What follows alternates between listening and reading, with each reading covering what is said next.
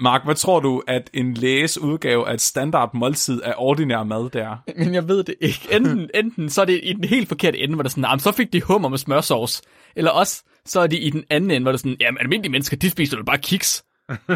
og knækbrød. fik de knækbrød? Det skal du ikke, de fik ikke knækbrød. Nej, nej, nej. Okay. Det, er, Okay. ikke- det er ikke svært, det her, Mark. Det er ikke svært. Var det ikke svært? Nej, øh, det her, Nå. altså det her studie fra 66, det er vist fra USA. De får øh, grød, røræg, mælk, brød med smør og kronium 51.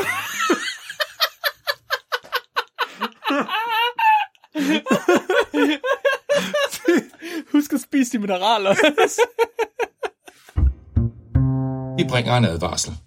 Den følgende podcast handler om vanvittig videnskab. Al forskningen, der præsenteres, er 100% ægte og udført af professionelle. Mark og Flemming står ikke til ansvar for eventuelle misforståelser, men minder jer om, at de altid har ret. Husk at være dum.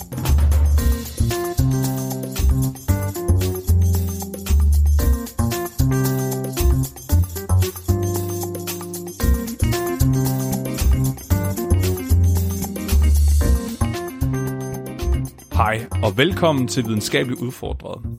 Jeg er jeres øh, gedeøjeslugende vært i dag, Flemming. oh wow. Oh wow. Givet øjeslugende vært. Ja. Det... Jeg er halvanden liter mavesaft, Mark Lyng. oh. Du må ikke kalde det mavesaft. det hedder det i dag, Flemming. Nej, Jeg kan også kalde det tarmsaft. vil, du ikke godt være, vil du ikke godt være sød eller være? Nej. Tarmsaft. Det er, øh, vi har sat, vi har selv- simpelthen sat, øh, hvad skal man sige, standarden for i dag. Tarmsaft, vi er kommet dertil. Ej, det hvor- er nu. Puha, det lyder virkelig som sådan noget ha- Halloween juice fra Rynkeby. Åh, oh, oh, oh, Halloween juice fra Rynkeby er en god måde at sige det på. Ja. Men direkte fra kilden, Flemming. Tarm. Direkte fra kilden. Jamen, øh, apropos tarmsaft. Ja, så ja. øh, dagens, Det var sådan set derfor, jeg valgte det. ja, dagens emne, det er simpelthen vanvittig videnskab om fordøjelse. Og ja, Simpelthen. der findes vanvittig videnskab om fordøjelse. Og det har er meget fundet mere underholdende, end I tror. Ja. Ja, bare roligt. Det bliver ikke et lort afsnit. Altså, hverken, hverken metaforisk eller bogstaveligt talt.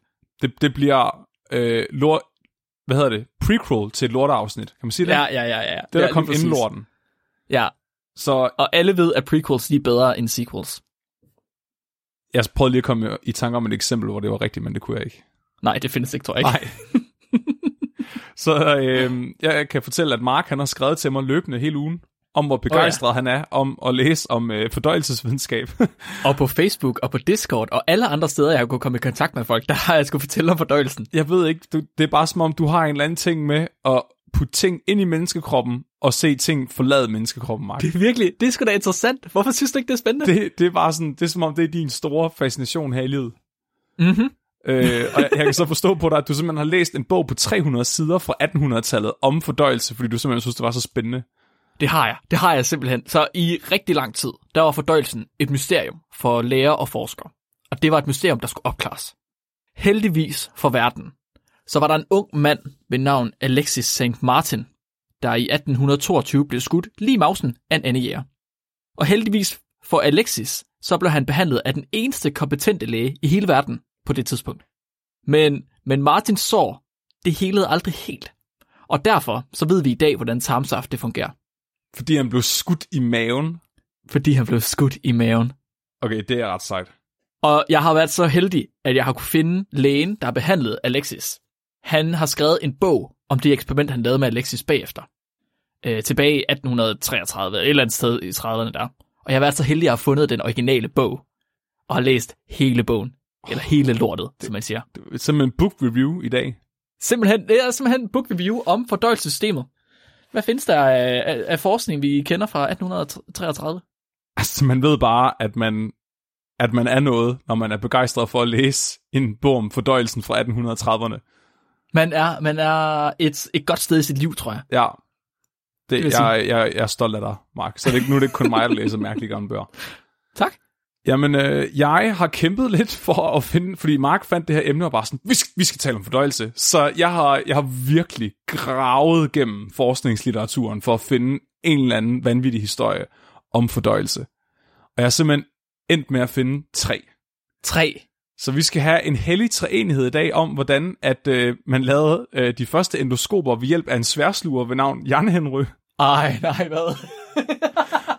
Og så øh, ender vi ud et sted omkring, hvor forskere beslutter sig for at få folk til at spise radioaktiv cornflakes. For, Fuck.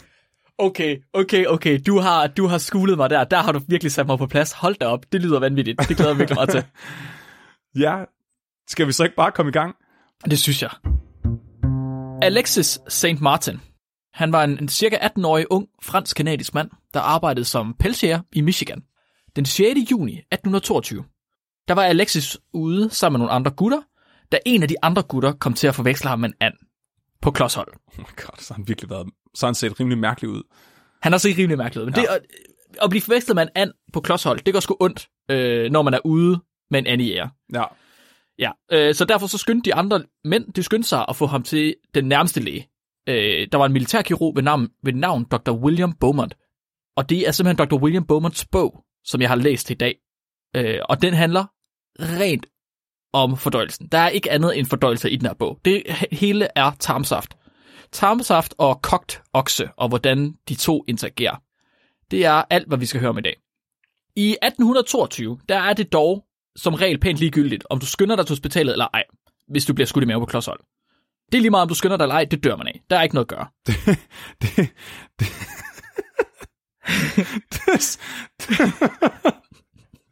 det, Det er faktisk, det er faktisk næsten værre at komme på hospitalet, end det er at blive hjemme. ja, du lyder, nu lyder du ligesom alle fra Tåsinge. Skal kraftedeme ikke til lægen. Men det er så heldigt for Alexis, at Beaumont, William Beaumont, han er alt for interesseret i den her skade til, at han vil lade den her unge kanadier dø. Det er alt, alt, alt for interessant til, at det kan ske. Alexis, han har fået et kæmpe sår i venstre side af kroppen. Kæmpe, kæmpe sår. Mm-hmm. Det er på størrelse med en knytnæve. Åh, oh. Lige ind i mausen. jeg, jeg er totalt forvirret. Du er forvirret. Ja, fordi hvis han er pelsjæger, Ja. hvorfor har de så været på jagt efter ender? Har han gammel tror, han den- andepels, eller...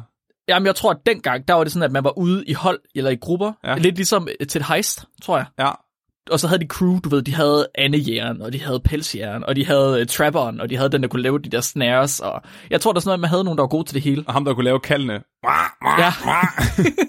Præcis. Henning er virkelig god til at sige som en anden vigtigste Præcis. medlem af holdet. det vigtigste medlem af holdet. Ja. Det er bare altid Henning, der bliver skudt i maven. Ja. Ah. Det er så sødt for ham. så øh, Alexis, han bliver taget ind til hospitalet, hvor han ser William Beaumont.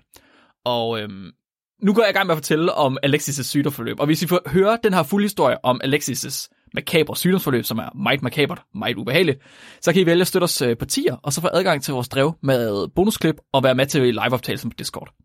Så efter cirka 6 uger, så begyndte såret at hele. Men Alex- Alexis, han nægtede at lade sig syg, så i stedet for at blive til et ar, så voksede den ydre hud sammen med mavesæk, og så lavede et permanent hul ind til mavesækken. Og Bowman, han beskriver det, og ja, det her det er uden pis, og alt hvad jeg siger her, det er ikke noget, jeg har fundet på, det er Bowman, forskeren, der har beskrevet det her. Som en anus uden ringmuskel, der sidder lige under brystkassen. Er meget poetisk. Det er det tekniske medicinske term. Okay, så mit spørgsmål er, hvordan ser han et hul, der er en halv knytnæve bredt, og så tænker, det ligner en anus. Ja, ja, ja, ja. Men simpelthen, Flemming, det, øh, sådan er det bare, når man er medicinsk uddannet, så kan man se ting, som andre folk måske ikke kan se. Ellers så har han bare set nogle virkelig behagelige anusser. Nogle meget, meget rumlige anusser. Nogle meget, meget rummelige anelser. Der går nok plads til mange ting derinde. Efter 6 måneder, så var såret helet fuldkomment, således at Alexis, han nu var verdens første vinduesko. Og så, jeg, jeg kunne forstå på Flemming, at det ikke er alle, der ved, hvad en vinduesko er. Nej, okay, øh, så- så... Det er, jo bare, Ja. ja. er det kun i Jylland, man ved det? Øhm, nej, men de, de findes også på Fyn, men jeg troede faktisk, at det var noget, jeg havde forestillet mig. Aha, Fordi det er så bizart, at jeg egentlig sådan sagde det til min far, jeg havde set en, og så var han sådan, nej, det har du ikke. Okay, Hvad? far. så, er det rigtigt? ja, Nå, kan, altså, når du ser en ko Ja. med en fucking låge i siden, som ja. Ja. bundemanden går hen og åbner og stikker armen ind i, og så kan pille ting ud af maven på konen, og konen bare står Ja. og hygger sig. ja. Det, det, er jo ikke, det er jo ikke ægte. Det er jo en fucking feberdrøm, Mark. Og noget ens... Er det, pro- det er et problem, kan jeg næsten forstå på dig. Ja, det, det er meget mærkeligt. Nå, Hvad er det, du kalder det? en vinduesko. En... En vinduesko. Og det er en ting. Ja. Ja. Det er en ting. Ja, at man lige putter en låge i en ko, fordi hvis den nu sluger ens nøgler, så er det nemt lige at... ja, det er derfor, man gør det. Ja. Man er så bange for, hvis nogen sluger sig ens datter eller sådan noget. Ja. Man Ja. kan trække hende ud igen. ja. Simpelthen. Det ser fucking underligt ud. Det ser, det ser vanvittigt ud, det er der ingen tvivl om. Og det er også så mærkeligt, at den ikke kan mærke noget med det. Det er virkelig mærkeligt. Så, men han, Nå. han er så også vinduesko nu. Den menneskelige vinduesko. Alexis St. Martin, han er simpelthen blevet verdens første menneskelige vinduesko. Og muligvis også verdens eneste, det ved jeg ikke. Jeg har ikke hørt, om der er, sk- og der er kommet nogen sidenhen. Og nu begynder vi selvfølgelig at komme til noget, til noget- noget af det interessante, eller til det interessante i den her historie. Det andet var ikke så interessant. Alt det her sygdomsværk, det var ikke, det var ikke så interessant. Fordi Beaumont, han var ikke bare hvilken, en hvilken som helst læge. Han var forsker i fordøjelse.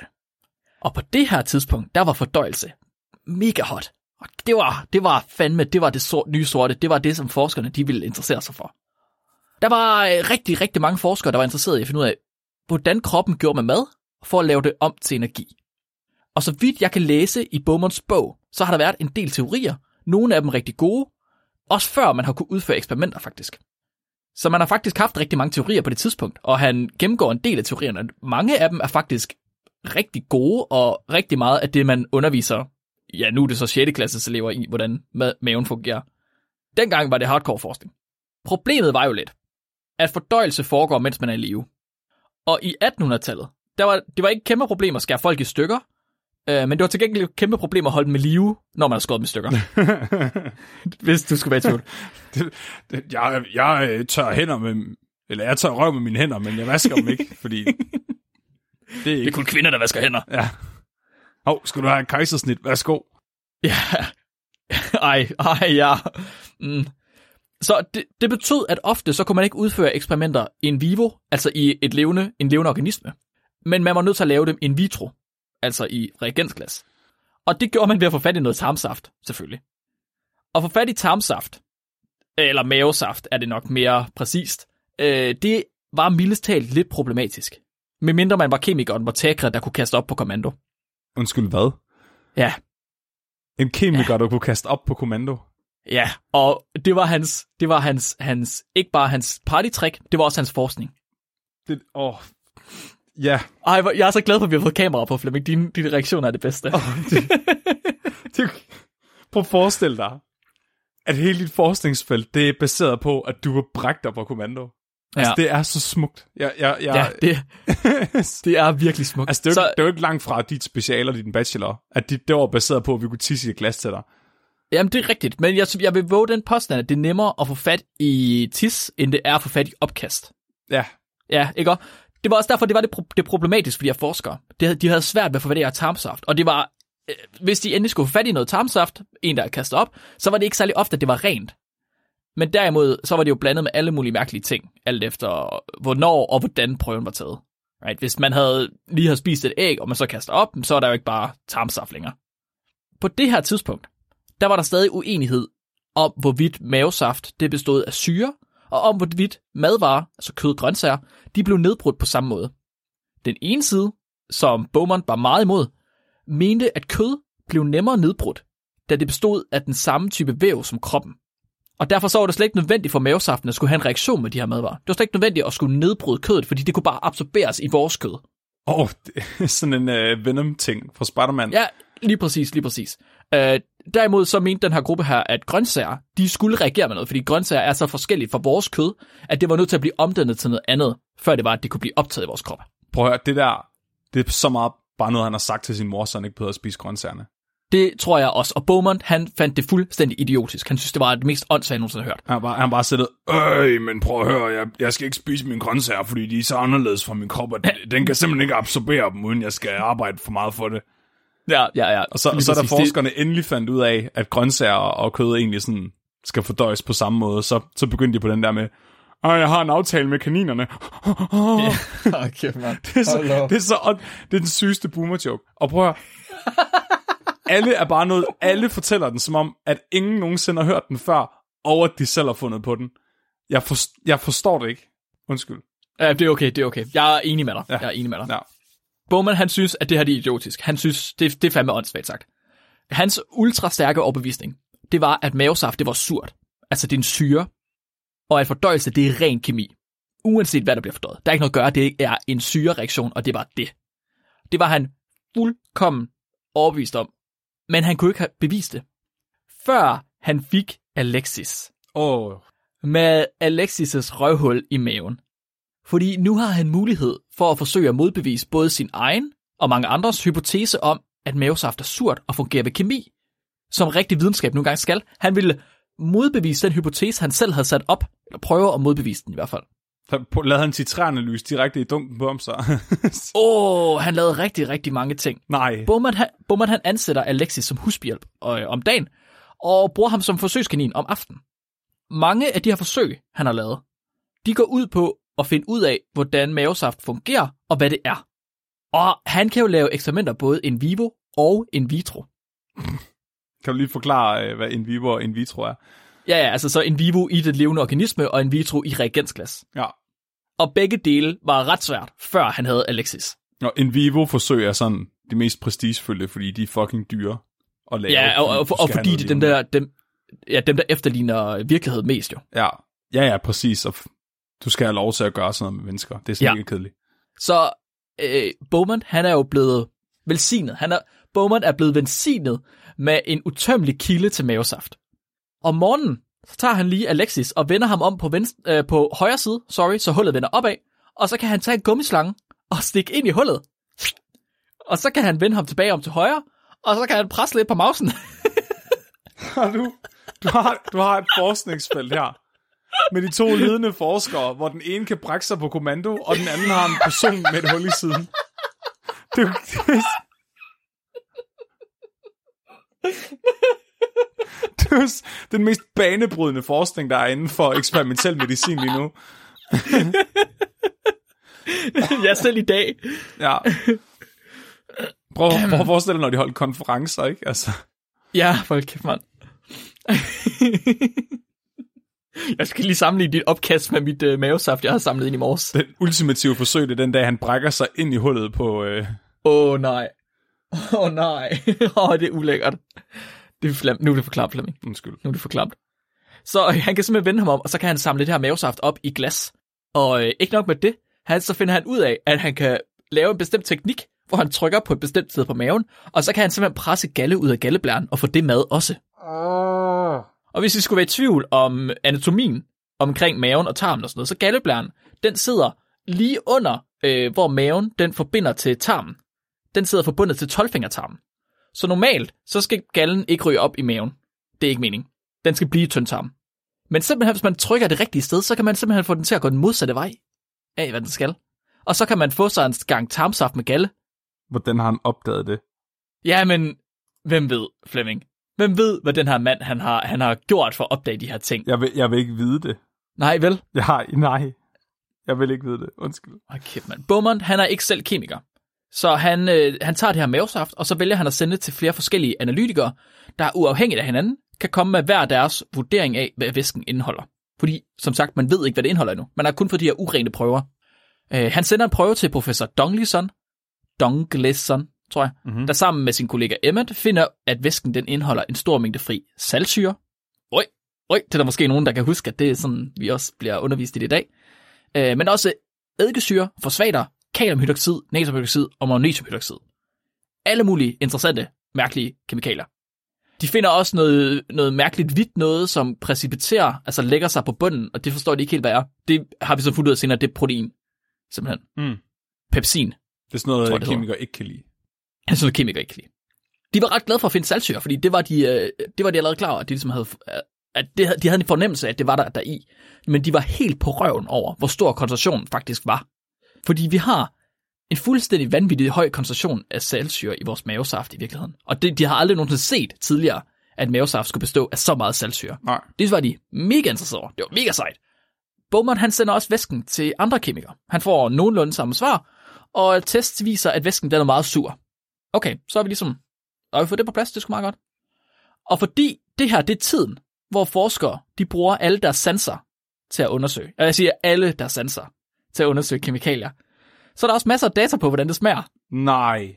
Benjamin Silliman, han gemte sin portion i en kælder i tre måneder. Åh. Og han observerede, at der kom sådan en rødbrun film øh, på toppen af væsken. og at væsken det var meget grumset, da han endelig åbnede glasset. Oh, Men så kører han det der bare igennem sådan en oste, ostenet, et eller andet, ikke? også? Og så lugter han til det en gang, og så vurderer han, det er sgu ikke så slemt. Så Hvorfor? smager han på det. Så smager han på det. Efter det har stået i glas i tre måneder. Så smager han på det. Og så siger han, så siger han, det er en lille smule salt. Det er sgu ikke forfærdeligt. Ej, nu prøv... Oh. Det er derfor, jeg ikke stoler på læger. Det her, det var kemiker, Flemming. Jamen, Ah, dem... Okay, så stoler jeg heller ikke på kemikere mere. Undskyld, men det kan jeg ikke. Regel nummer et i kemi. Aldrig smag på dine reagenser. Ja, altså, no shit. Min kemilærer i folkeskolen, han fik os til at smage på øh, de forskellige syre. Ej, det er fandme sindssygt. Saltsyre, eddikesyre og... Øh, jeg kan huske, hvad den tredje var. Men øh, vi, vi fik lov til at smage på dem, sådan så vi Det er kunne fandme old school kemi. identificere dem med smag. Ja, Sådan. det er tosing, ikke? Det var... Det er rigtigt tøsing. ja. Ja, ja, hvad sker der, hvis der ryger en i svinget? Nej. Andre forskere, de mente også, at saften den smagte øh, salt og surt, med undtagelse af Montegre. Flemming, vores kære øh, opkastende kemiker. Hans smagsløg virker jo ikke for helvede. Nej, han synes ikke, det smagte af andet end savl. Ej, hvor er det ulækkert. Prøv at tænke på at brække dig så meget, at du bare synes, at ren mavesyre smager af savl. Ja, han var, han var en af dem, der var imod, at der var syre i mavesyre. Fordi han, han mente ikke, at, øh, at der var noget syre, for han havde aldrig nogensinde smagt, at det skulle smage surt.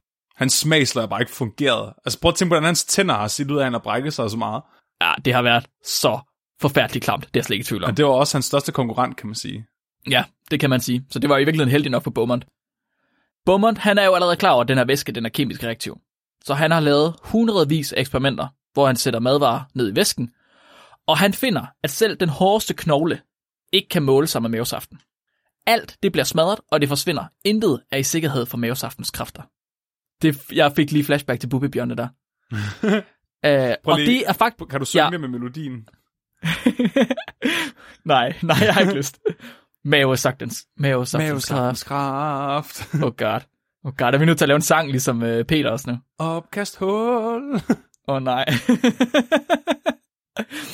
Og det er, jo, det er jo faktisk, det her det er ret revolutionerende i sig selv, øh, at han finder ud af, at mavesyren ligesom kan nedbryde alt. Han påviste også, at det fungerede bedre, hvis genstanden den havde en større overflade, øh, en overflade, hvilket er ret grundlæggende for kemi nu. Det større overflade, du har, des nemmere er- har noget ved at reagere. Så hvis du har noget meget tyndt og fladt, så reagerer det nemmere. Men hvis du har noget i pulverform, så er det nærmest det bedste, du kan, fordi du ved, du har overflade rundt over alle partiklerne. Mm. Øh, og det er, jo, det er jo så også grunden til, at vi tykker vores mad, har man jo fundet ud af. Det er jo for ligesom at give den en større overflade, inden det er, at det skal ned og blande sig med syren.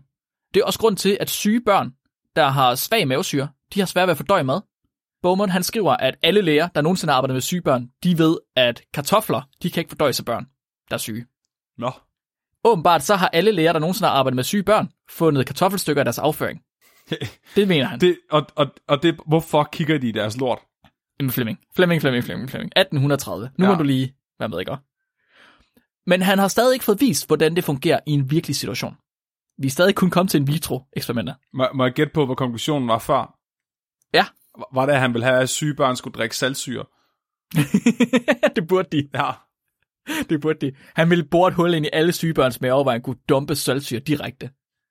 De sidste 200 sider af Bowmans bog, det er fire kapitler, der hedder Eksperimenter og Observationer. Nå, Og jeg har læst dem. nej. De har godt 100 eksperimenter hver. Slap af. Det er, han har taget sin labbog. Vi har alle sammen, så, når man går i lab, så har man sådan en, øh, en lille notesbog, en journal, som man skriver i. Ja, så man burde have sådan en, Flemming. Det gør jeg også. Han har taget, han, er- det er en dagbog for, for nørder. Og han har taget den der dagbog, og så har han puttet den ind bagerst i sin bog. Og han har ikke redigeret i noget af det særlig meget. Så det er bare en, en direkte account af, hvad han har gjort hver eneste dag. Nu læser jeg lige et af eksperimenterne op for jer. 1825 kl. 12.00. Gennem hullet i hans mave introducerede jeg de følgende madvarer hængende i en silketråd med passende afstand for at undgå smerte. Et stykke velkrydret alamot og oksekød. Et stykke råt saltet fed svin. Et stykke råt saltet magert okse. Et stykke kogt saltet okse. Et stykke tørt brød. Og et bundt rå snittet kålstykker. Hvert stykke vejende cirka 60 gram. Knægten fortsatte sit arbejde rundt i huset. Nej. Jeg vil, godt lige, jeg vil godt lige gøre opmærksom på, at han har smidt i hvert fald 300 gram mad ind på en snor igennem det her hul. Gennem det her røvhul, som Alexis han har haft i siden. Tror du bare i de perioder, hvor han har eksperimenteret meget på ham, tror du så bare, han er blevet mega fed, fordi han har, at han har stukket så meget i maven på ham? Det er faktisk et virkelig godt spørgsmål, men vi, vi kommer til, nu, nu skal du næsten høre, om du tror, han bliver fed. Du kan komme med dit bud her lige om lidt. Klokken 13.00, en time senere, trak maden ud og undersøgte dem. Fandt kålen og brødet halvt fordøjt. Kødstykkerne uændret. Sat dem tilbage i maven. Klokken 14.00, trak maden ud igen. Fandt kålen, brødet, svinet og det kogte oksekød, alt sammen helt fordøjt og fjernet fra snoren. De andre stykker kød var meget let berørte. Sat dem tilbage i maven. Klokken 15.00. Undersøgte igen. Fandt alamode kødet delvis fordøjet. Det rå oksekød en lille smule smuldret i kanterne, men generelt fast og helt. Lugten og smagen af væsken fra maven var svagt harsk, og knægten glæde over smerte og ubehag i brystet. Jeg satte kødet tilbage igen. Ah!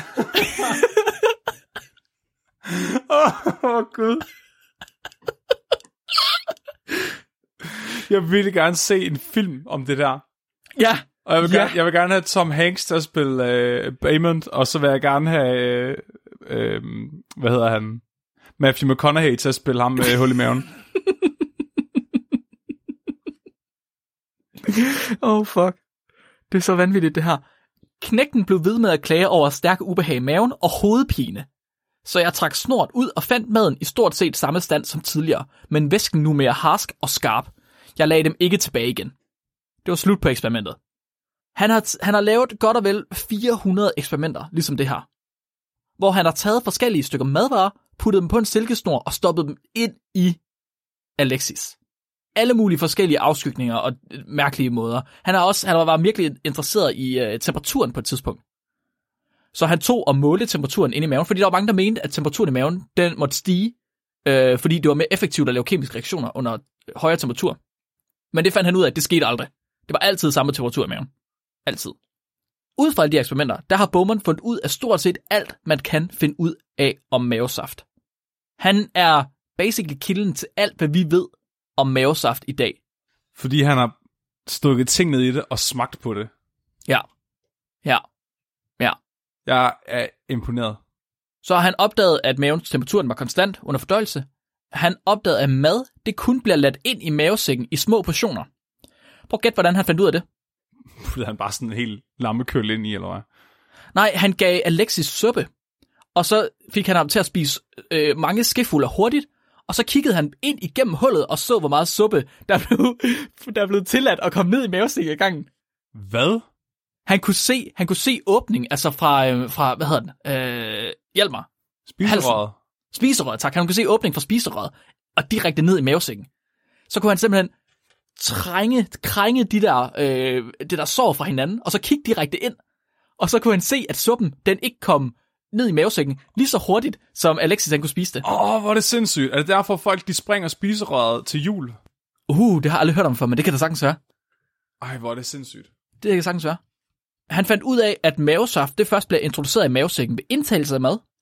Altså, der er næsten ingen mavesaft i, når man ikke har spist. Det kommer først, når det er, du spiser, og når der kommer noget mad, der, kan, der skal nedbrydes. Han opdagede, at fedt det altid skulle opløses til olier, før de blev fordøjet. Mhm. Så at man bruger mavens egen temperatur til at opløse det fedt, der er på vores mad. Simpelthen før det så kan nedbrydes. Han opdager, at galle det ingen effekt har på fordøjelse, men det er uundværligt for optagelse af næring, altså senere Fuck. at maven kun kan holde og fordøje en vis mængde mad ad gang. Mm. Og det sidste, jeg måske lige vil tage med her, det var, at han opdagede, at der var en meget lille forskel på fordøjelsen af mad, om den var øh, udenfor eller inde i maven. Altså om det var in vitro eller in vivo, simpelthen. Så det var godt nok, at han lavede det der in vivo-forsøg, for det var ikke helt det samme. Det gjorde han ved at tage to portioner, eller han tog en portion mavesaft ud, så blandede han det med rå æggehvide på et 37 graders vandbad i en halv time, Øh, og samtidig så fik han Alexis til at sluge to rå æggevidder. Og øh, så tog han en frisk prøve af mavesaften fra Alexis, og så kunne han sammenligne de to væsker udenfor og inde i maven. Og de var meget ens i udseende, lugt og smag. Oh. Så der var ikke... s- Sorry, jeg fik sagt forkert før. Der var ikke særlig stor forskel på, om det var udenfor eller inde i maven. Nå, Mavesyren fungerer på begge måder. Eller på samme måde. okay. Ja. Det giver jo meget god mening. Det giver jo rimelig god mening. Altså, hvis temperaturen er det samme, og ind, altså, mængden af kemikalier er det samme, Ja. så er det jo fint nok. Ja. I alt så laver Dr. Beaumont 50 inferencer, skråstreg, konklusioner, hvoraf størstedelen af de her 50, de danner den viden, vi i dag besidder om fordøjelse af mavesyre. Det er vildt nok. Det er vildt nok. Selv Hans 50, forsøg, ja, Det er vildt. 50. Det- Det. det er simpelthen, altså i slutningen af bogen, han har bare listet alle 50 op. Alle 50 konklusioner, han har. Sådan, mavensyren, den gør det her, det her, det her, det her, det her. Ja. Det er altså mere, end man kan håbe på på en karriere for os, ja. stort set.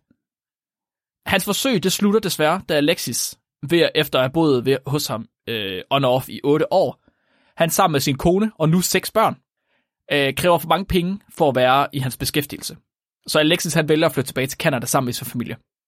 Der er simpelthen ikke penge nok i at øh, blive stukket i maven med en finger længere. Oh, kæft, man, han, jamen, man ved bare, man ved bare, at han har stukket et eller andet ind en dag. Det var, det var måske lige, Åh oh. oh, ja, lige over grænsen. åh oh, ja. Lige over Åh grænsen. oh, oh, nej, åh oh, nej, jeg kom lige til at tænke på noget, jeg ikke har lyst til at tænke på. Nej, nej, noget der ikke skulle derind overhovedet. Ja. Ja, Nogensinde. nej. Nej, det siger vi ikke. Fy for pyre. Øh, Beaumont, han beskriver heldigvis, at han var ved godt helbred, og at han overlevede både koleraepidemien i 1830'erne og andre sygdomme, som svære mænd bukkede under for. Takket være Alexis' uheldige andejagt og Beaumonts imponerende redning, fik vi en levende forsøgskanin, der lærte os, at mavesyre, det smager surt. Ja, tak. Ej, hvor er det åndssvagt og sindssygt. Det var, jeg har aldrig, jeg har, jeg har aldrig læst så hurtigt og koncentreret, som jeg gjorde, da jeg læste den her bog. Jeg Det var det elsker fedeste. Det, det er virkelig sjovt. Og det vilde er, det vilde er at han formuleres, er, ikke formuleres, han, han er mega videnskabelig, ultra videnskabelig i alt, hvad han skriver. Han starter bogen ud med, at det ligesom bare er, hvordan han diskuterer frem og tilbage. Hvad er øh, de nuværende teorier? Hvad er de modstridende teorier? Hvad giver mest mening? Mhm. Mm. Hvorfor tager nogen fejl? Hvorfor nogen ret? Hvad er al den evidens, vi har på nuværende tidspunkt? Hvad er evidensen for mine forsøg? Og hvorfor tror jeg, at nogen har fejl, og jeg har ret? Ja. Det er, jeg vil næsten sige, noget af det bedste videnskab, jeg nogensinde har læst. Det er vanvittigt. Altså, det lyder fuldstændig galingeagtigt, det her. Men han var, man kan sige meget, han var altså en god videnskabsmand. Det virker som. Ja, jamen, der er jo meget forskellige veje, øh, kvalitet af 1800-tals øh, science, vil jeg sige. Det kan du fuldstændig ret i. Hvor er det sindssygt. Så et forskningsfelt, hvor de to førende forskere er en, der kan brække sig på kommando, og den anden har en person med hul i maven. Og øh, nej, der var en tredje også, som mente, at kød det bliver absorberet af kroppen. Ja. Ja. Som ikke vil spise grøntsager. Ja, præcis. Ej, hvor er det, Præcis. det Ej, tak for det, Mark. Det var en, øh, det var Velbekomme. en vild god historie. Velbekomme. Og nu skal jeg så se, om jeg kan komme efter det her. Så jeg vidste jo godt, at du skulle fortælle om øh, en person, der havde hul i maven, ja. Ja. som øh, man kunne bruge til ligesom at undersøge, hvad fanden foregår der egentlig derinde. Mm-hmm. Og så blev jeg sådan lidt fascineret af det samme. Sådan, øh, jeg tænker, det er jo en ting, vi alle sammen har stødt på. Så, så jeg har det sådan, hver gang jeg lukker køleskabet, så irriterer det mig, at jeg ikke kan se, at lyset slukker. Og ja. så Ja. åbner jeg for at kigge, om det er slukket. Og så tænder det. Det er aldrig slukket. Nej, er det Og det? det, u- uanset hvor mange replikater man laver, det er aldrig slukket. Nej, nej, det... Og Det det, reproducerer bare Flemming. og, det, er det, og du kan ikke komme ind i køleskabet. Jeg har prøvet. Der, er- selvom du tager hylden ud. Jeg kan, simpelthen ikke plads. Øhm, Jeg kan ikke være derinde. Nej. Nej, jeg kan godt se det. Øhm, Og, og det er sådan lidt, det er sådan den følelse, hvis I kan sætte jer ind i den følelse, det er sådan rigtig mange læger har haft det, hva- med at spise mad. det kommer ind et sted, og så lige pludselig, så er det bare lort. Så er det bare lort. Så er det bare lort. Talt. Ja, hvad sker Hvad hvad der? fanden? Hvad, hvad med alt det indimellem? Vi, vi vil gerne Hvad sker vide, det. der? Fuck, det er irriterende. Og, øh, og, og det er åbenbart en ting, der har irriteret rigtig mange mennesker gennem historien. Altså læger i hvert fald. Mm-hmm. Og det er jo ikke alle, der har været så heldige, at der kom en eller anden andejæger ind med fucking hul i maven. Nej. Så, øh, så der er nogen, der har prøvet nogle alternative løsninger, Mark. Aha. Der er andre, der gerne vil have øh, oplevelsen af at kunne stikke ting ind i maven og kigge på, hvad der sker. Ja. Og øh, den første, jeg skal fortælle om i dag, det er en tysk læge fra, der var meget aktiv i slutningen af 1800-tallet. Okay, ja. Ja. Så nogenlunde den samme periode som øh, Baymont. Ja. Hans navn var Adolf Kusmaul. Kusmavl. Ja, og han var, øh, han var virkelig pladet af det her paradoks. Han ville rigtig gerne se, hvad der skete med hans mad, efter han havde spist den. Hvordan blev den forvandlet til pøller? Og øh, hvad var det nu, Henning lige havde slugt, øh, inden han kom ind til ham og sagde noget ondt i maven? Ja. Så i 1868, der fik han en åbenbaring. Fordi der kom et, en omrejsende øh, gøjler til Freiburg, hvor han øh, var bosat. Og den her omrejsende gøjler hed Jan Henry. Jernhenry. Og Jan Henry, han var sværsluger. Sådan. Han kunne bukke sit hoved unaturligt langt tilbage, Det lyder ubehageligt. for at lave fuldstændig lige passage fra sit spiserør ned i mavesækken. så kunne han undertrykke sin gag reflex, når han stak ting derned, og så kunne han åbne for spiserøret. Sådan så han kunne tage et svær og stikke det lige ned i løgnhalsen, uden at skære sig. Oh god. Oh god. Øh, Adolf her, han ser det her, Ja. og så, øh, så, så får han en idé, da han ser den her mand sluge det her svær uden at gagge. Og nej, Mark, det var ikke den idé, han fik. Han fik en anden Nej. idé. Ja, men vi skal, vi skal holde op med at have sådan nogle tanker, Flemming. ja, han, han ville gerne se, om han kunne lave et apparat, så han kunne glo direkte ned i maven på den her person. Fordi hvis han, Ved- kunne, lave, hvis han kunne stikke sådan et apparat ned i nogen, så er det fandme jernhenry. Ja, det er rigtigt. Giv ham noget andet, han kan sluge. Ja, præcis. Så- Så... Hvad, gjorde, hvad gjorde man? Har- Kan man en kikkert? Kan, den, kan han komme så langt ned med en kikkert? Han var, Måske. ja, han var, jeg vil sige, jeg tror, han prøvede det lidt værd. Ja, Okay. Han var nødt til at være lidt kreativ. Han hyrede simpelthen Jan Henry, så han, så han kunne eksperimentere på ham. Det er sjovt, der er så et tema med at hyre folk i dag for at eksperimentere på dem. Ja, altså, jeg, jeg kan godt forestille mig, at han bare sådan er gået hen og taget fat i munden på ham, og så stukket hovedet ned for at se, om han kunne kigge. Men der var så Det var mørkt, jobsamtalen. Øh, der var så mørkt, han kunne ikke se noget. Øhm, Nej. Og så, okay, må jeg hyre dig? Øh, så må du komme med mig hjem, så må vi prøve noget mere. Og af en eller anden grund, så sagde Jan Henry simpelthen tak. Altså, mm. Mhm. ja tak, det vil jeg da gerne. Ja, det skal man aldrig sige ja tak til. En syslætter hedder Må jeg Adolf. hyre dig, så kan du komme med hjem, så kan vi prøve noget mere. Ja, ja, ja. Ja. Jeg, jeg ved ikke. Øhm. Men han hørte ham i hvert fald. Fordi han skulle fandme se, hvad der foregik nede i mavesækken på den der mand.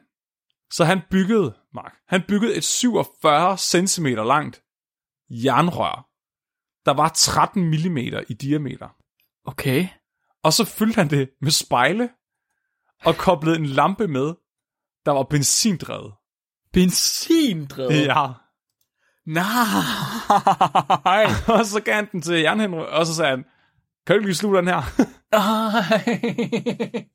Og så, og så okay. ser jernrøret det her, det her fucking jernrør med spejle i, altså glas, der kan splindre, og en fucking benzindrevet lampe, og tænker, det kan jeg da godt.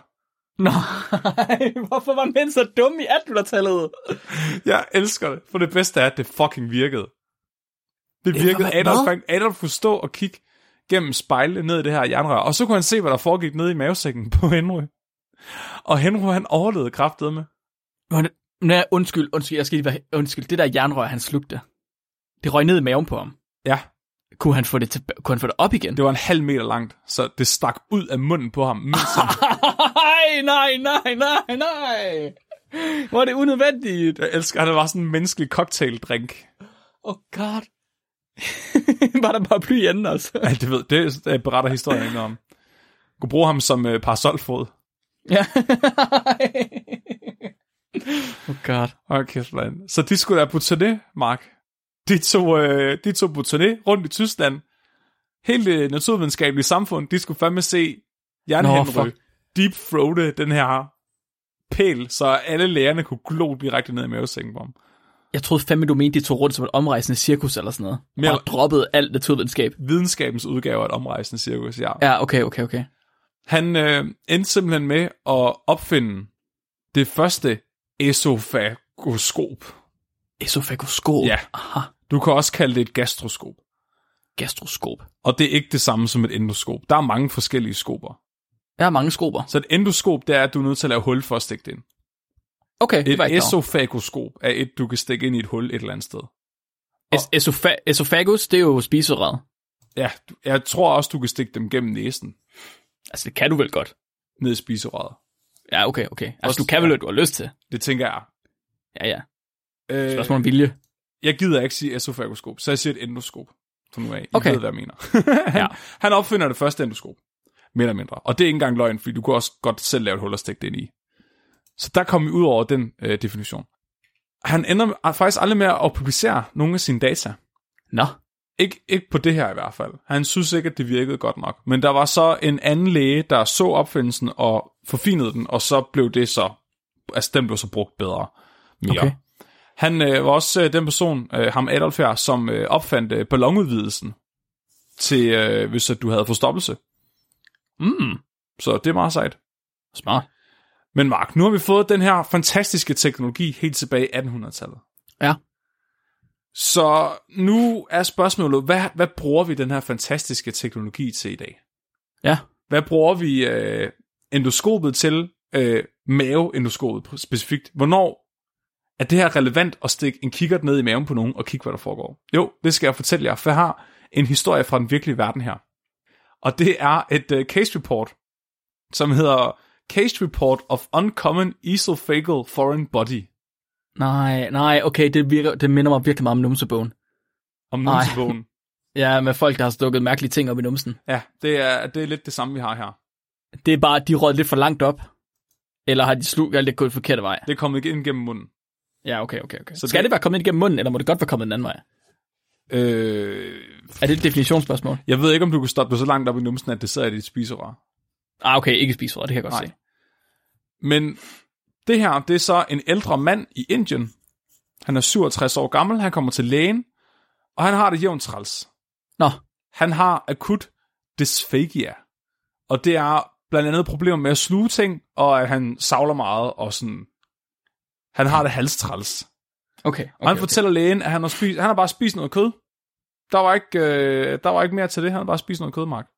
Det gør vi alle sammen rimelig ofte. Bare Ja. ja. noget kød. Ja, præcis. Så lægen han tænker, fuck, bare han ikke er forgiftet. Ah.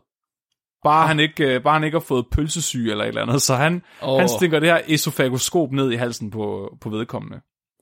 Og det er heldigvis ikke benzindrevet, det her. Det er et fleksibelt lidt med kamera på, fordi 20, 2020.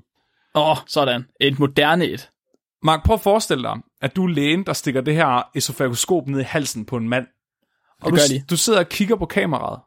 Ja. Og lige pludselig, så er der noget nede i maven på den her mand, der stiger tilbage på dig. Det... Hvad for noget kød har han spist, Flemming? Han havde, han havde slugt et helt gideøje intakt. oh god, der kom den. Hvorfor? Han troede, at hvis han slugte et intakt gideøje, så ville han se bedre bagefter. Ej, nu... s- Ja. Men... han- Hvorfor sagde han ikke det? Hvorfor sagde han bare kød? Jeg tror, jeg, jeg tror måske, han har skammet sig lidt. Men, men hvorfor har, har han forventet, at lægen ikke ville finde ud af det, eller hvad? Jeg ved ikke, hvad han havde regnet med. Ej, nu lader jeg lige være med at sige øje, fordi hvis vi det vil nu, hvis det er noget andet end det øje, jeg slugte. En person, der tænker, jeg sluger det af gideøje for at se bedre, er måske ikke pers- en person, der tænker sig lidt rationelt. Det er rigtigt. Sad det fast i spiserøret på ham? Det sad fast midt i spiserøret på ham. Fuck, det er et stort øje. Et gideøje, ja, det er ret stort. Er det sådan en golfbold, han har slugt, eller hvad? Ja, mere eller mindre. Han er, Wow. ja, der er billeder af i det, i det her case study, desværre. Nej, det er... Det skal du ikke sige, Flemming. Det er da ubehageligt. Vil du se det? Nej, Det, jeg vil gerne ikke se det. Der er øh, muskelvævet rundt om øjet, har han også slugt. Har du lige sendt det her? Nå, jeg tror ikke, du vil se det. Skal jeg lige... øh, Kan du sende det nu? Øh, Send det nu! Tada! Ej, er det... Nej, hvor er det klamt. Ej, hvor er det ulækkert. Åh oh, nej. Åh oh, nej. Åh oh, nej. Åh oh, nej, hvor er det for meget. Hvorfor? Hvorfor? Hvad er alt det gule rundt om? Ja, Mark. Så det... Øh, det viser sig, at øh, de har lidt problemer med det her gedøje, fordi det sidder ret godt fast. Og det er rigtig godt observeret med det gule snas, der er rundt om her, fordi det, der simpelthen er sket, det er, at gedøjet det er begyndt at at rådne. Ej, det er for meget. Hvor længe havde det siddet der? Det øh, beretter historien ikke noget om. Ej, hvorfor? Men Og det, så, så- det har i hvert fald nej. siddet der længe nok til, at han er gået til lægen med det. Og han, havde, han, havde, han forventede jo, det var det, der var galt. Han sagde selv, jeg har bare sl- slugt et stykke kød. Han vidste godt, det var den, der var galt med. Han vidste godt, det var øh, øjet, der var problemet.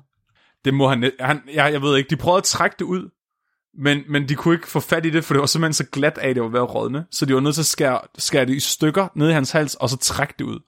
Er det derfor, at det, at det billede, hvor de har trukket den ud, at det ser, ser det mærkeligt ud, eller hvad? Ja, det er, okay. Okay. fordi det er øh, skåret i stykker.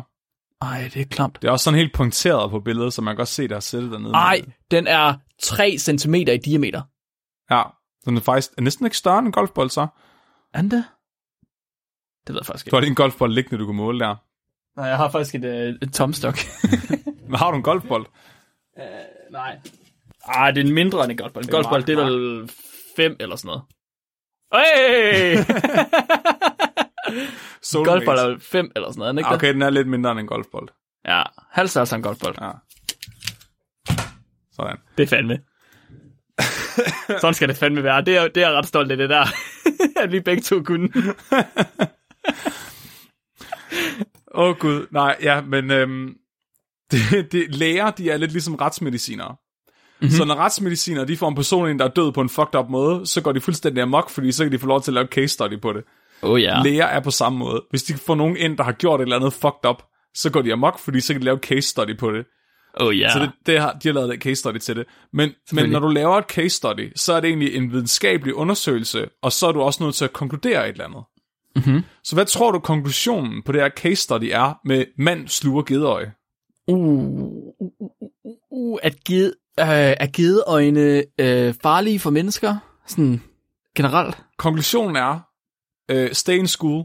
Det, er, vi, vi foreslår, at folk de bliver lidt bedre uddannet, fordi det... Det, øh, nå, ja, det gør de simpelthen. de, de kommenterede det... på, at, øh, at vedkommende var ikke fuld, da han gjorde det her, men han var ikke særlig veluddannet. Så de mener, synes det jeg er at det her, det her diskriminerende. problem det kunne forebygges af, hvis han måske havde gået i skole og havde fået at vide, Det er diskriminerende og elitært. Jeg ved ikke, om jeg, jeg nogensinde har fået at vide i skolen, at, øh, at man ikke ser bedre af at se... Øh, af at sluge gedøje. Det tror jeg heller ikke, jeg har. Jeg kender også nogen, der har gået i skole og på universitetet, som også kunne finde på det der. Ja, det, ja, det kunne jeg ikke. Hvis, hvis, men det var også, hvis de er fulde, ikke? Så. Og det er måske rigtigt. så den sidste historie, jeg har her i vores treenhed, Ja. det er, nu, nu, nu har vi ligesom løsningen på, at vi kan glo direkte ned i maven på folk. Mm-hmm. Det er meget sejt. Ja. Ja. Men, men hvad sker der resten af vejen, Mark? Og, og først så fandt jeg et, øh, et, et studie fra Sverige, hvor man havde taget, øh, jeg tror der var 26 forskellige svenskere, og så havde man puttet dem under fuld narkose. Og så var man Jeg begyndt... elsker, jeg elsker, jeg elsker, når dine forsøgspersoner, du bare kalder dem svenskere. Ja. det siger så meget. de, de var begyndt at stikke... de stikte... øh, De, øh, hvad hedder det? De, de stak endoskoper ind i alle huller på de her svenskere. Ind i røven, ind i næsen, ind i munden. Og så tog de ligesom okay. prøver fra forskellige øh, dybder. Og så var meningen ligesom at se, om, om de et eller andet sted sådan, kunne mødes på midten. Nej, stop. Sådan, så du havde fået taget prøver hele vejen igennem. Oh god, så det længere du kommer ind i øret, des mere bliver dit ørevoks ligesom dit lort. Jeg ved det ikke. De, men de kunne i hvert fald ikke mødes på midten. Det kunne de alligevel ikke. Nej, vi har ikke teknologien til det nu, Mark. Vi har ikke, vi har ikke, Kommer det? Vi har ikke fundet, det er fordi, der ikke findes sværsluger, der, der sluger ting med numsen endnu. men, men der er nogen, der næsten har en løsning. I 1966, der blev der publiceret i Lancet, og Lancet, det er sådan, det er lægevidenskabens øh, meget fine øh, pu- journal, der blev udgivet mm-hmm. en, øhm, et studie, som er ret banebrydende, fordi de var ret trætte af, at det eneste, man kunne gøre ved folk, det var at fodre dem, og så se, hvor lang tid det gik, før tingene kom ud igen. De ville ligesom gerne ja. Ja. vide, øh, hvor, var der nogle steder, hvor det gik hurtigere? Altså, hvor er maden henne på hvilket tidspunkt? Ah, Ikke- okay. ja. Jeg tager dem. Fordi for eksempel Bristol-skalerne er lavet ved, at der var nogen, der havde slugt nogle perler, og så kunne de tage tid på, hvor lang tid det tog for perlerne at komme ud. Men, ja. men her der vil vi ligesom gerne vide, okay, hvad er, he- hvad er hele billedet? Altså, hvor lang tid er det i maven, Ja. ja. hvor lang tid er det i tarmen og sådan noget. Ja, Så de- det, det, kan, for det er faktisk interessant, ja. Ja, så de, ud, de, de udviklede en metode til at undersøge det her. De indkaldte nogle øh, frivillige fasende personer, og så øh, gav de dem det, at lægerne de beskrev som et standard måltid af ordinær mad. Åh oh, nej. Hvis forskere skal aldrig nogensinde sige standard er ordinær, det er altid forkert. De, de har aldrig ret. Aldrig nogensinde. Det er aldrig standard er gennemsnitligt. Mark, hvad tror du, at en læges udgave af et standard måltid af ordinær mad, det er? Men jeg ved det ikke. Enten, enten så er det i den helt forkerte ende, hvor det er sådan, jamen, så fik de hummer med smørsauce. Eller også, så er det i den anden ende, hvor det er sådan, jamen almindelige mennesker, de spiser jo bare kiks. og knækbrød. fik de knækbrød? Det skal du ikke, de fik ikke knækbrød. vel? Nej, nej, nej. Okay. Det, Okay. er- det er ikke svært, det her, Mark. Det er ikke svært. Var det ikke svært? Nej, øh, det her, Nå. så det her studie fra 66, det er vist fra USA. De får øh, grød, røræg, mælk, brød med smør og kronium 51.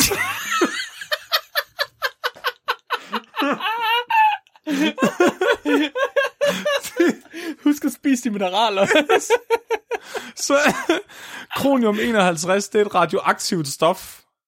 De har taget på pulverform Fuck, det er og fedt. puttet i røræggene og grøden. Sådan. De har Fuck, fucking, men de var har det, for, at de, var det for, at de kunne følge dem, eller hvad? Med radiogrammer? Ja, de har fucking sådan. oh, givet dem radioaktiv brunch. Fuck, det er fedt. Og så bad de dem om at det er hvile fedt. sig oven på en kæmpe stor geigertæller. Så tager noget sådan en geigertæller. Det er de der små øh, maskiner, folk render rundt med i Tjernobyl, som, som kratter, jo Ja. mere radioaktivt noget er. Og, og så kunne de måle på de her 26 frivillige, af, af hvordan maden den gik igennem deres øh, fordøjelsessystem, Ja. med hvilken hastighed og sådan noget. Og det, og det virkede, og de konkluderede, at mad har en halveringstid i kroppen, Okay. Mark. Så det vil Ja. ja. sige, at først kommer der rigtig meget af maden ud, og så kommer der, stadig, så kommer der langsomt mindre og mindre af det måltid ud. Okay. Mark, hvilke andre ting har en halveringstid? Uh, radioaktive stoffer. Ja, Ej, jeg havde lige glemt at tage højde for det. det ved jeg ikke, men det er konklusionen. Konklusionen Okay. okay. er, at de radioaktive stoffer i deres mave forsvinder med en halveringstid. Ligesom alle andre radioaktive stoffer. Ej, det er dumt. Fandt de ud af, fandt de ud af, om ting de bevæger sig hurtigere nogle steder i tarmsystemet end andre? Øhm, de har, det er så ret jævnt ud egentlig, altså, med, altså okay. efter mavesækken. Der, der okay. Okay. er sådan et, øh, et diagram til T-test torsdag, jeg kan lægge op. Ah, nice. Men jeg tænker også, øh, tarmen fungerer den ikke hovedsageligt hvis nogen, ved de der peristaltiske bevægelser? Eller er det mest spiserøret, der gør det? Jo, tarmen har også øh, peristaltisk... Øh, Fordi vil de ikke, enten så skal musklerne være forskellige rundt om de forskellige tarmser, for at det kan gå hurtigere. Okay, det var ikke enten. Musklerne skal jo være forskellige rundt om de forskellige tarme, hvis det er, det skal gå hurtigere. ja, Ellers så vil det jo gå cirka samme hastighed, kunne man forvente, måske. Men mindre selvfølgelig, at det, det er en mindre diameter. Mm, altså, jeg vil måske mere forvente, at det gik langsommere i mavesækken, fordi at, at maden skal opløses, men når den så først er blevet opløst, så tror jeg, det går sådan rimelig jævnt. Ja, ja, jeg tror også, det går langsomt med mavesækken, og at det så er det samme, samme hastighed i de forskellige tarme. Ja. Er min idé. Ja. Ja. Men øh, det, jeg, måske har de faktisk slet ikke øh, nogen ordentlig figur på det. De publicerer bare metoden. Og det er også en formidabel metode, det synes jeg. Det Ja. skal man have med. Sådan, har, kan man, hvor kan man købe de der kæmpe geiger til hen? Ja, det ved jeg ikke. Kan Jeg... De, Nej. de, øh, de ser ikke særlig indbydende ud, vil jeg sige. Nå, de har, jeg, jeg, jeg, jeg synes ikke, jeg kan se, at de har Nyborg, der var dernede sidst. Nej, de har ellers mange gode ting, men... Øh, Det har kæmpe- de. Nej, to meter lange gakketæller, det har jeg ikke set dernede endnu. Nej, dog ikke, dog ikke. Øh, den her metode bliver ikke rigtig brugt i dag af en eller anden grund. Nå, nej, det kan jeg ikke forstå, du siger. Men tilbage i 70'erne og 80'erne, der var det æder del med godt nok moderne. Åh oh, nej. Så der var virkelig, virkelig mange læger, der gav folk med mavesår radioaktive cornflakes med mælk og sukker. Og de fandt alle sammen ud af, at mavesår ikke ændrer på, hvor lang tid du er om at spise dine radioaktive cornflakes. Hvorfor, hmm, hvorfor skulle det have det? Jeg forstår det slet ikke. Nej. Hvad er, hvad er hypotesen bag? Og måske så sidder de der cornflakes fast i mavesåret og kan ikke komme videre. Jeg ved ikke, hvad? Er det sådan, man lapper huller med cornflakes? Jeg, er virkelig, jeg, forstår det virkelig ikke. Jeg, mig. jeg tror måske, de havde tænkt på, om ens fordøjelse er nedsat. Altså, om man er dårlig til at nedbryde sin mad, når man er mavesår. Er det, sådan, er det bare sådan et, et direkte hul igennem maven, så et mavesår? Nej, virkelig bare et ikke. åbent Nej, sår. Nej, nej. Jo, jo, jo. Det er et åbent sår, Flemming, og så sprøjter man cornflakes ud af mavesækken og ud i resten af organerne. Ja, det er fucking træls at få cornflakes i lungerne. Det, og det er vildt irriterende. Ja. så rasler det klapper, når man ja. trækker vejret. Hold kæft, mand. Så det, det er sådan, øh, her min historie slutter om, om videnskabens interesse i, hvad der foregår inde i maven. Simpelthen. Og nu om dage er man fuldstændig ligeglad, så i stedet for at interessere sig for øh, fordøjelsessystemet længere, så tager man og tarmskyller alle og siger, at der skal ikke være noget derinde overhovedet. Nej, Og så er det bare det. Er det ikke sådan? alle de gamle Snickers bare. Åh oh ja, væk med dem. Ud med dem. Ja. Afsted. Puha, det var fandme øh, noget af en rejse, vi har været ude på i dag. Ja, det synes jeg faktisk også. Jeg er blevet klogere, vil jeg sige. Og det er også, øh, jeg har fundet ud af, at jeg ikke skal være bange for at blive skudt i maven, når jeg er på anden jagt. Nej, det er helt okay. Altså specielt nu om dagen, der kan man blive reddet af det. Ja, det. Det dummeste var lidt, at han, du ved, han kunne have været sluppet afsted med et ar, men han nægtede at blive syet. nægtede han at blive syet. Han nægtede at blive syet. Hvorfor? Han, det ville han ikke. Jeg ved ikke, om det var, fordi han synes, det ville gøre ondt, eller troede, det ville gøre ondt, eller sådan noget. Det Det sådan nægter mindre han bare. ondt, end at gå rundt med sådan en åben hul, hvor der var en eller anden mand, Nej. der pillede i otte år. I guess, det er så mærkeligt. Altså, det, jeg forstår det simpelthen ikke. Det er så underligt. Jeg, det, og de beskriver også, at når han spiser, øhm, og maven den ligesom spiler sig op, fordi der kommer meget mavesyre i, så rører det ud af hullet. Åh, Så drøber der maveindhold ud af hullet på ham. Prøv lige at forestille dig at være til julefrokost med det der hul der. Ja, Du vil nej. altid få mandlen. Men han havde, Du må han bare havde tage hele seks børn. skålen med risalamande. Ja, og så bare Ja. ja. lade den løbe igennem. det er fandme klamt. Og se, hvad for en ren mænd, der kom ud. Ja. Men han havde en kone og seks børn. Hvordan tror du, øh, det er at lave seks børn, efter at man har, du ved, lige har spist, og at maden den løber ud af maven? Så var sådan der røget maves, mavesyre ud over hende. Jeg har en fornemmelse af det. Jeg, jeg tror, at det er sket mindst en gang. Ej, ad. Ja. Han er squirter. ja. Kæft, mand. Det var... øh, Tusind tak for historien, Flemming. Jeg Ja, var ikke klar over, selv at tak. der var lavet så meget forskning inden for øh, fordøjelsen. Nej, det har, virkelig, det har virkelig været et interessant afsnit, selvom det handler om fordøjelse. Ja, ja, ja. ja. Det er interessant. Jeg synes, alt, der foregår inde i kroppen, det er sgu interessant. Det er jo derfor, vi ligesom vi, vi stiler imod det. Ja, om det var sjovt. Det var også første gang, jeg hørte om nogen, der synes, bakterier var spændende. Og var sådan, pff. Ja. Vi bliver nødt til at finde en god clickbait-titel til det her afsnit, så folk giver det en chance. Ja, det synes jeg også. I må lige, øh, alle sammen derude, I må lige fortælle jeres venner om, hvis ikke de ved noget om fordøjelsen, altså. Ja. Hør det afsnit for helvede. Nå, Mark. vi skal have rated sidste uges afsnit på Gargometeret. Og Gargometeret, oh, Oh yeah. yeah. det er vores total objektive vurdering af, hvor gode vores gamle afsnit har været. Sådan så, hvis at øh, du får lyst til at høre nogle af vores gamle afsnit, men ikke lige dem alle sammen, så kan du gå ind og kigge på Gargometeret, og så kan du øh, ud fra det vurdere, hvad for nogle af dem, der er bedst. Eller i hvert fald mest gakket. Åh oh, ja. Så sidste uges afsnit var afsnit 12. Det var et afsnit om gamingvidenskab. Mm-hmm. Mhm. Hvor jeg fortalte om Magic the Gathering, hvor at der var nogen, der besluttede sig for at lave en uh, Turing-computer ud af et Magic-spil. Og Mark fortalte om, hvorfor man bliver sindssygt voldelig af at spille computer, og at I skal aldrig give jeres børn lov til at spille computer. Det var konklusionen, ja. Ja, 100%. så Mark. Hvor videnskabeligt synes du, at sidste uges afsnit det var? Øhm, det var begge to baseret på artikler, Ja. og min artikel havde rigtig mange p-værdier med. Rigtig, uh, rigtig Bup, mange bup, p-værdier, bup, vil jeg sige. Ah, bup. Det havde min ikke. Det, nej, nej, okay, men din var trods alt også øh, sat sammen af en masse rigtig nørdede dataloger, der synes, at computer var sej. Ja. Jeg synes faktisk, jeg, jeg, jeg er tilbøjelig til at kaste den relativt højt op på videnskabelighed. Altså, jeg har lyst til at give den 8. Ja, ja, ja jeg, jeg tror, jeg er med på en 8. Så har vi en tænkefaktor. Hvor meget har du tænkt over sidste uges afsnit, Mark? Ikke forfærdelig meget, må jeg ikke indrømme. Øh, det, der er nogle afsnit, der har fået mig til at tænke rigtig meget. Øh, vores feminisme-afsnit, vores øh, uetisk forskning-afsnit om, hvor forfærdelig forskning kan være, hvis det bliver gjort forkert. Vores Øh, øh, afsnit men... men- om lort. Afsnit om lort fik mig også til at tænke rigtig meget. Jamen, jeg har Øh, heller ikke rigtig tænkt så meget over det. Nej, det må jeg sgu indrømme. Den får ikke kæmpe højt på tænkefaktoren. Jeg tror, det er under middel. Altså, jeg tror, det er en træer i virkeligheden. Jeg, jeg har lyst til at give den 4. Ja, det er, ikke, det er ikke sådan en tænker. Det er ikke sådan en tænker. En øh, fjollefaktor. Jeg synes, at det, det var rigtig godt af dig, at du havde Henry med til lige at komme med et par indspark en gang imellem. Altså, det ikke bliver alt for tørt. Det synes jeg, han gjorde godt. Det synes ja, jeg, han gjorde Det rigtig er rigtigt. Henrys, Henrys dad jokes hi- hiver den lige op. Jeg havde tænkt mig at give den 6, men du er rigtigt. Jeg giver, nu får den 8 på grund af Henrys dårlige jokes. Ja, og, og kæft, man, Flemming, vi er på total belønning i dag, fordi jeg var også oppe på en 8. men altså, altså, altså, på grund af Henry. Han trækker yes. han simpelthen op. Det er Tommestok-klubben her. Ja, Thomas, Thomas, der er klubben. Så har vi en Nobelfaktor. Hvor meget fortjener øh, det her afsnit en ikke-Nobel? Ja. Øhm, de fandt aldrig ud af, hvad der skulle til for at regne 1 plus 1 ud. Nej, men det øh, sendte øh, Bamse os. Øh, Bamse, der var med i vores afsnit om computerproblemer, han sendte faktisk øh, et klip med nogen, der havde regnet det ud. Ja. Og han sagde, at det havde taget over en million forskellige spil. Var det ikke sådan? Nej, Eller der er 100 træk, millioner. det var ture. Nå, okay, så okay, øh, okay. de simulerede Turing-maskinen, og for at regne ud, hvad 1 plus 1 er, så tog det 4 milliarder runder i spillet. Det er rigtig mange runder. Se, de mennesker, der har gjort det, øh, de fortjener en, en ikke Nobel, eller Ja, en gag Og det Nobel. er rigtigt nok. Jeg vil måske ikke sige, at dem, der har øh, lavet øh, det studie, du havde med, Nej, de fortjener ikke så mange gag Nobel. Og jeg synes heller ikke, øh, Simone, som havde lavet mit studie, er måske heller ikke, jeg ved ikke, GTA mod Sims. Ah. Jeg, må, jeg tror, jeg er nede på en middel her, en femmer. jeg, jeg har allerede givet den 5. Det... Åh, oh, for kæft, mand. Prøv nu her, Flemming. Simpelthen bølgelængde i dag. Øh, læringsfaktoren. Har du lært noget af det her afsnit? Har du? Jeg lærte, hvad en Turing var computer var, næsten. Det gjorde jeg også Jeg næsten. føler undskyld øh, til Bamse, som jeg ved er meget begejstret for Turing-maskiner. Det har ikke beriget min tilværelse særlig meget at vide, hvad en Turing-maskine er. Så jeg, jeg giver den 4.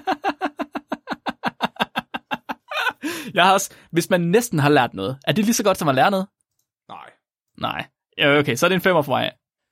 Okay, ikke det højst scorende afsnit, vi nogensinde har haft. Det ligger på en score på 58. Og jeg behøver nærmest ikke engang at sige plus minus Flemming og Nikolaj i dag, fordi det er samme score for os begge to. 58, det er samme score, som vi gav vores afsnit om... Ah, vores juleafsnit med Rune. Mm. Ah, hvor, vi, øh, hvor Rune han har taget en jule, et juledigt med. Det er rigtigt. Det var der, hvor, øh, hvor Nikolaj var en G-MILF. Oh yeah. Mark Mhm. mm-hmm. Gark Blark. Uh, inden du kommer videre, jeg har Ja. et lytterspørgsmål, hvis du har det. Ja, lytter spørgsmål. Ja. Det var det, jeg skulle til at spørge dig om, Mark. Ej, hold kæft, for du god, Flemming. En sink. Det, det er fordi ved mig, der er lytterspørgsmålet før gagometeret. Nå, Ja, men det er lige meget. Lars, skråstrej Dirtdane fra Discord, har sendt det her spørgsmål ind, som han øh, er meget, meget interesseret i at få svar på. Og Jeg synes, det er meget relevant, og jeg ved, at vi kan svare på det. Hvad er værst?